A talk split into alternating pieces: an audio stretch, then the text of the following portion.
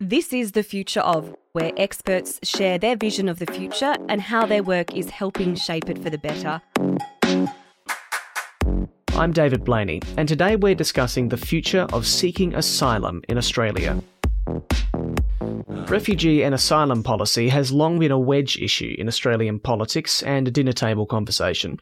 And it's curious that Australia is the only country in the world with a policy of mandatory detention and offshore processing for asylum seekers.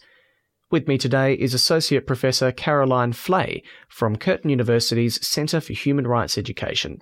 Thank you very much for joining us, Caroline. Thanks, David. Australia's attitudes and policies on asylum seekers have fluctuated a lot. Do you expect that, as with climate action, the younger generation will be keen to influence future policy? Well, that's a really good question. That is a really good question. Let's let's be hopeful on that, and uh, try to consider. I think that that may well be the place. But I think perhaps if we start though by thinking about the history of this country, because the history of this country I think helps us to understand why we have the policies that we have. So one of those policies, as you mentioned, is mandatory detention, which means by law uh, our government can lock up on an indefinite basis, and that can be for months or years, someone who comes to this country without a valid visa. This is legislation that's particularly targeting people who are seeking asylum, people who have fled the insecurity, um, the danger of their own country, and who are needing to find somewhere safe to live and have uh, felt there was no other option than to get on a boat and try and get to Australia.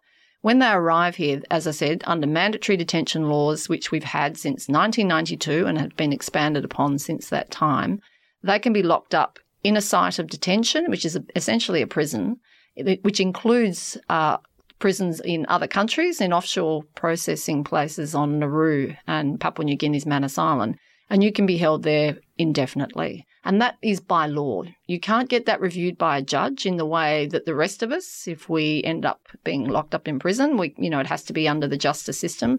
Here, that legislation allows for the Minister for Immigration to, to enable that to happen, unless the Minister exercises his or her own discretion to allow you out before your refugee claim is finalised if you're in Australia. And do they? They have, yes, they have. And uh, this started in particular under the Labor government, the Rudd Gillard governments. Uh, they started to allow people out of detention because so many people were being held for very long periods of time. There were increasing numbers of people coming during the Rudd and Gillard government's times in office. Uh, and so they started, they recognised, I think, the damage, the harm that is created by locking people up on an indefinite basis. And there is loads of research to back this up, as well as people's own accounts of, of being in that situation. So the Rudd Gillard governments realised that people needed to be allowed to be in the community to wait for their refugee claims to be finalised. It's a lot cheaper for the country and it's, a, it's obviously a lot better for someone's mental and physical health. So that has happened. Uh, some, but you can be re-detained if the minister feels that you're, you know, you're unfit in some way or you might fail a character test and so on. So there's a lot of discretion in the minister the official line, or justification, I should say, from the government and indeed the opposition on this issue is that it acts as a deterrent. Does it, and perhaps more importantly, does this end justify the means? Well, I would say a big no to that last uh, your last question there, but uh, and it's and also a no to the deterrent one as well. There is no evidence to show that locking people up on its own is going to stop people getting on boats to try to come to Australia. I would argue, and I think there is some, some good commentators who argue the same thing and researchers, I would argue that it is physically turning boats around, which this the, the coalition governments have been doing for, for quite some years. It is a physically turning around boats and pushing them back to Indonesia, forcing them back to Indonesia, forcing them back to Sri Lanka. That is what is stopping the boats. To lock people up on an indefinite basis does not justify any means whatsoever. It's actually punishing a group of people who have come here, the majority of who have already been found to be refugees. Majority of people on Nauru and Manus Island have been found to be refugees, which means they cannot return to their own countries, which means they were justified in leaving them in the first place. So, locking people up with all of the harms that that creates for those people after more than six years, seven years, then that cannot be justified by trying to stop the boats. Stopping boats, which is essentially a fairly small number of people in the scheme of the world's numbers of refugees. Once people have had their claim approved and they have been uh, determined to be refugees, what options do they have? Do they have um, what options do they have if not to go to Australia? So you're talking about people on Nauru and Manus or people Y- here? Yes, yes. So people on Nauru and Manus have been told that they will never be able to come to Australia because this government says that this is important, you know, to deter people, which, you know, is, as I said, doesn't make sense. So they've been told they'll never be able to resettle in this country. Now, there are a number here who are incredibly unwell under the Medevac legislation, and also that the government has brought here outside of that legislation in recognition that they're not getting the health care they need on those islands because, uh, as we know, that quite a few people on those islands who've been locked up have already died through neglect um, because they're not getting adequate me- mental health uh, and physical health care, and some have taken their own lives. So others have been accepted by the US under the American Australian deal um, that uh, uh, Obama and Turnbull negotiated a number of years ago. A number, uh, and several hundred people have been accepted from Manus and Nauru into the US, but it's it's not certainly not the um, 1,200 that were promised. So there's quite a way to go um, yet, and it's very unclear how many more the US will accept. Um, the offer from New Zealand to take 150 people has been knocked back by the Australian government because they consider that that will somehow encourage more boats to arrive, even though Oddly enough, that seems a little odd that they've made this distinction between New Zealand and Indeed. the US in this respect. That's right. That's right. I mean, look, I think what, you know, really what we're highlighting here is this has become very political. Decisions that are made about how to treat these human beings is based on political advantage primarily. And it's tapping into concerns from some in our communities who somehow fear or somehow feel they have to fear the arrival of people by boat. We have hundreds of thousands of people who have arrived to Australia by air. Some have found, been found to be refugees. That doesn't generate the same response. It is somehow the arrival of a small number of people by boat that has uh, been able to generate this. Uh, I don't know if it's fear. I don't know if it's prejudice. I'm not sure what it is, but it's it's and it's also been perpetrated. It's also been um, perpetuated by senior ministers and others in governments and in opposition who have deliberately framed the arrival of people by boat as something that we shouldn't have, was something we should fear somehow.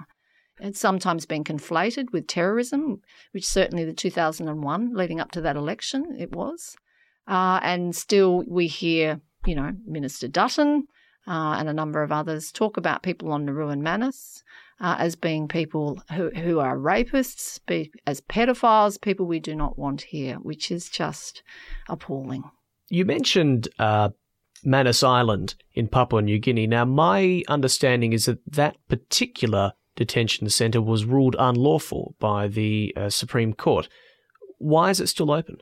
What they did uh, when that when that happened in, in Papua New Guinea, yeah, Yes. um, what they did was they closed it, but they've um, forced people who are uh, continue to are forced to remain on Manus. They forced them into uh, another site, is which is you know arguably another site of detention. They're still incredibly restricted in what they can do and where they can go. Um, so that was the the sort of legal way around it. And we also have this uh, argument that the government can make is that it's up to Papua New Guinea. Papua New Guinea have accepted these people and, and have willingly uh, them and housed them there. So the government here says, well, it's not our responsibility. But, you know, it is. It is the responsibility of the Australian government because the Australian government sent people there. We often hear the term, uh, fairly pejorative term, uh, queue jumper with respect to boat arrivals.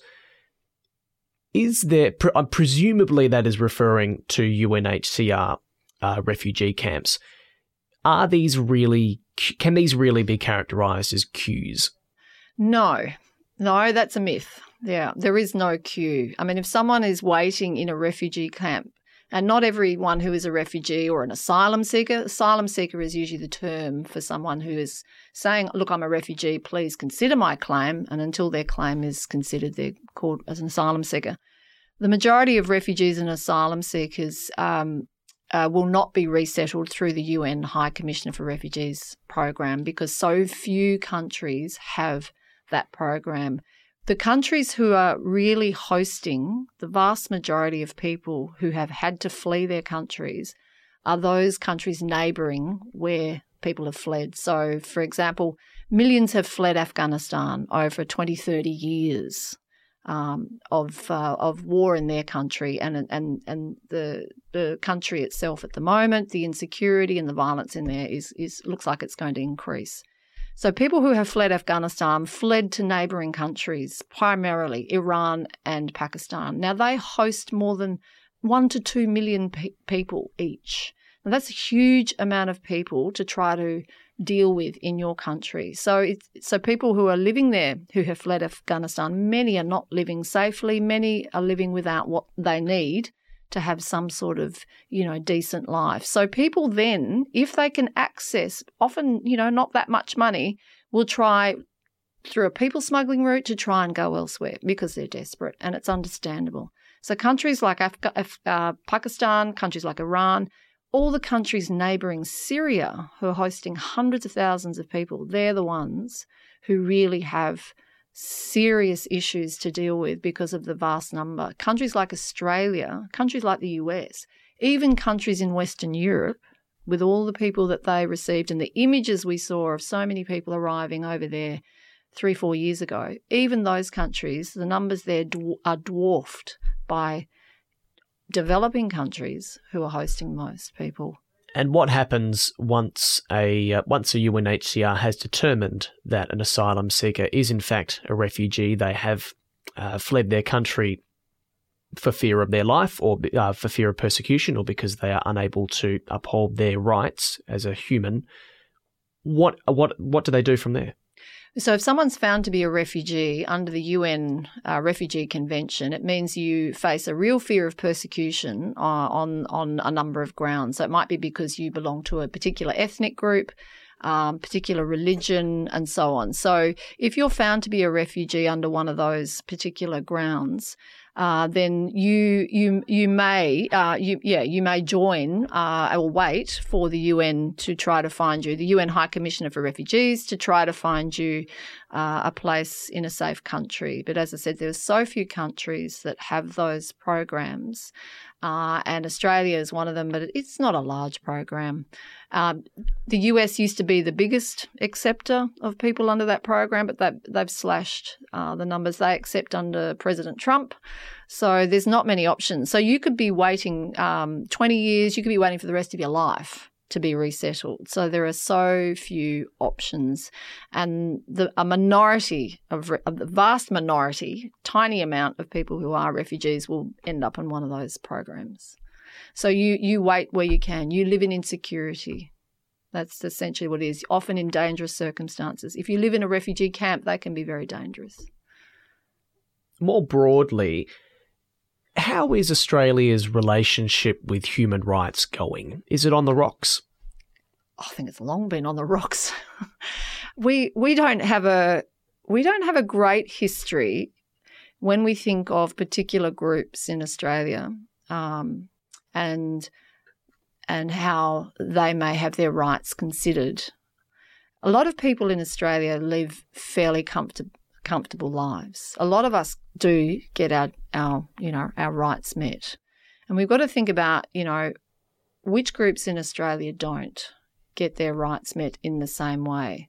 Now, of course, one of the big things that we have to acknowledge and we have to talk about when we're thinking about how we treat the arrival of people from a refugee background is how we treat people who are the First Nations peoples of this country. So, those who were here, the First Nations peoples of this country, who were colonised and never ceded the, their land, that is, I guess, a foundation on which we have uh, often had uh, an explicitly racist immigration policy when you think about the White Australia policy, which was only officially, supposedly officially dismantled in the 1970s. Um, but arguably, you've got remnants of that in this colonised country. So I think when we uh, consider how it is that we treat people who have come more recently, people who have come here seeking asylum, people who may look different from us sometimes, people who we might think come from different cultural backgrounds and somehow that makes them different from us. I think then we have to recognize and look at ourselves and why we are having that response in this country and to also appreciate uh, why it is that still in this country, First Nations peoples don't always get their rights met in the way that the dominant white population in Australia does. What do you think is, what direction do you think we're heading in and how are things going to be looking in, say, five, 10, 20 years from now? Look, that's a really big question. I don't know. We've got we've had a long history now of treating people who have come here seeking asylum in this way. And it's primarily people who, you know, it's people who come by boat. And, you know, this goes back decades to when the first small number of people arrived by boat, which is actually people fleeing uh, Vietnam, fleeing the war in Vietnam. Now, interestingly, the government at that time, which was the Fraser government, another Liberal government, the way they responded, the coalition government responded, was to say, we have a duty to accept those people. It's not going to be easy. But we need to organise internationally a resettlement program to get people here safely so they don't have to get on boats. Now, that was uh, that resulted in Australia accepting tens of thousands of Vietnamese refugees. So that was a great model. It's a shame that model has not been uh, followed to that extent since then.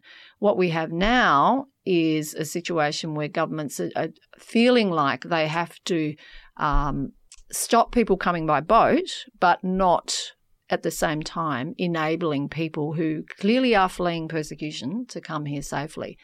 When you look at the Department of Immigration's own statistics on numbers of people who have come here by boat ever, the vast majority have been found to be refugees. So we have had people coming here by boat and we and we have still more recently had people coming here by boat who clearly cannot return home. They've clearly been through things that are unimaginable to most of us and what they have to flee. Things are not getting better in their own countries by and large. So we have, you know, arguably, we have a responsibility really to accept people and to allow them to live here safely. Just as many other countries are grappling with that, we have to grapple with that too. It's a reality. It's not going to change any time soon with the the violence and, and with the conflict that's going on in a range of countries throughout the world. So I think for five to ten years, what would be great to see is a is a greater appreciation, a greater acceptance of why people are coming here. Our complicity too, in that it is very difficult to come to Australia in a so-called lawful way if you are an asylum seeker.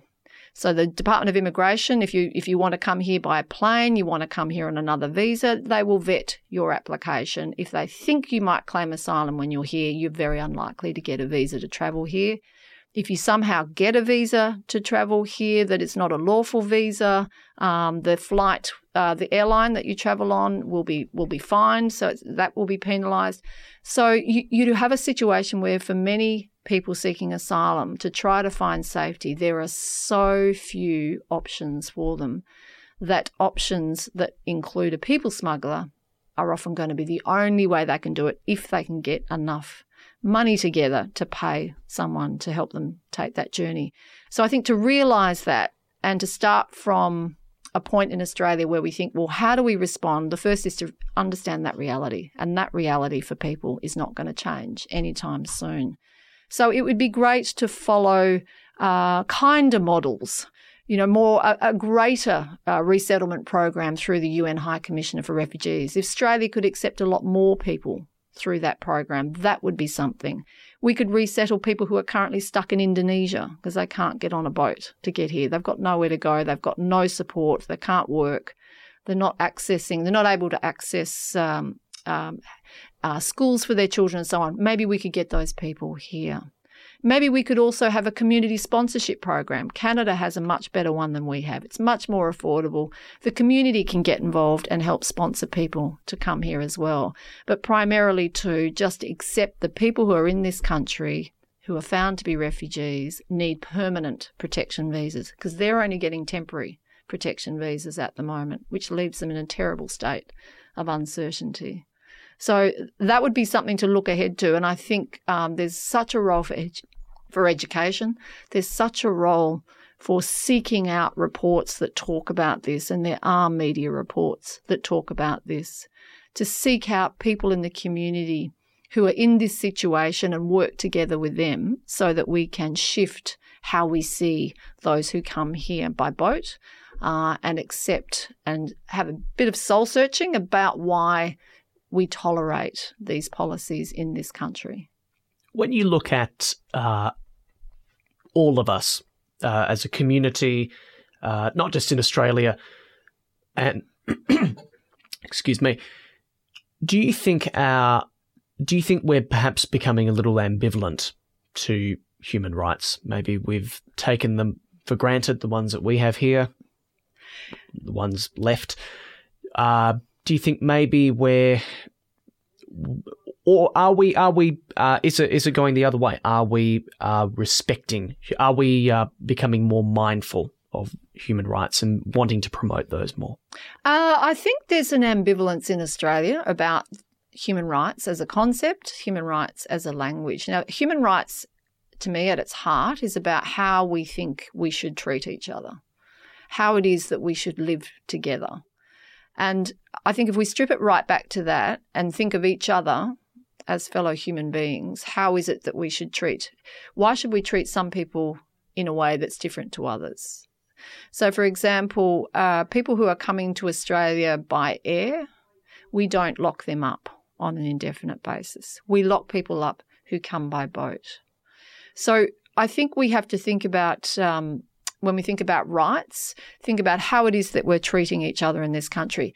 Now, I think the other thing about rights is that if you are lucky enough to be able to go through life primarily and get your basic needs met, uh, access, you know, to somewhere to live, you've got, uh, you're able to access education, you're able to get a job, you're able to live with your family. When you have those sorts of rights, I think you can easily take for granted that everyone has an experience like that, and not everyone does. So I think when rights as a language, as a concept, as a as an underpinning of how we might live together becomes really important when we think about people who are not having their basic rights met. So people who have come by boat, who are allowed to stay here and are recognised as a refugee, are only giving a temp, are giving a temporary protection visa. That means they cannot get their families here, their children here, their their close family members here to join them. So that is incredibly difficult situation to live with. Uh, so I think if we learn about each other and we learn about the experiences of others in our community that may be very different from our experiences, I think that's really instructive. I'll give you an example too. I mean, I think when we think about this again, we have to think about those of us who are descended of the colonizers of this country. We've got to think about our own privilege and our own experiences and how the fact that we can live possibly quite well is underpinned by the fact you know, the color of our skin and where we were born. So I grew up in a country town um, in in Western Australia.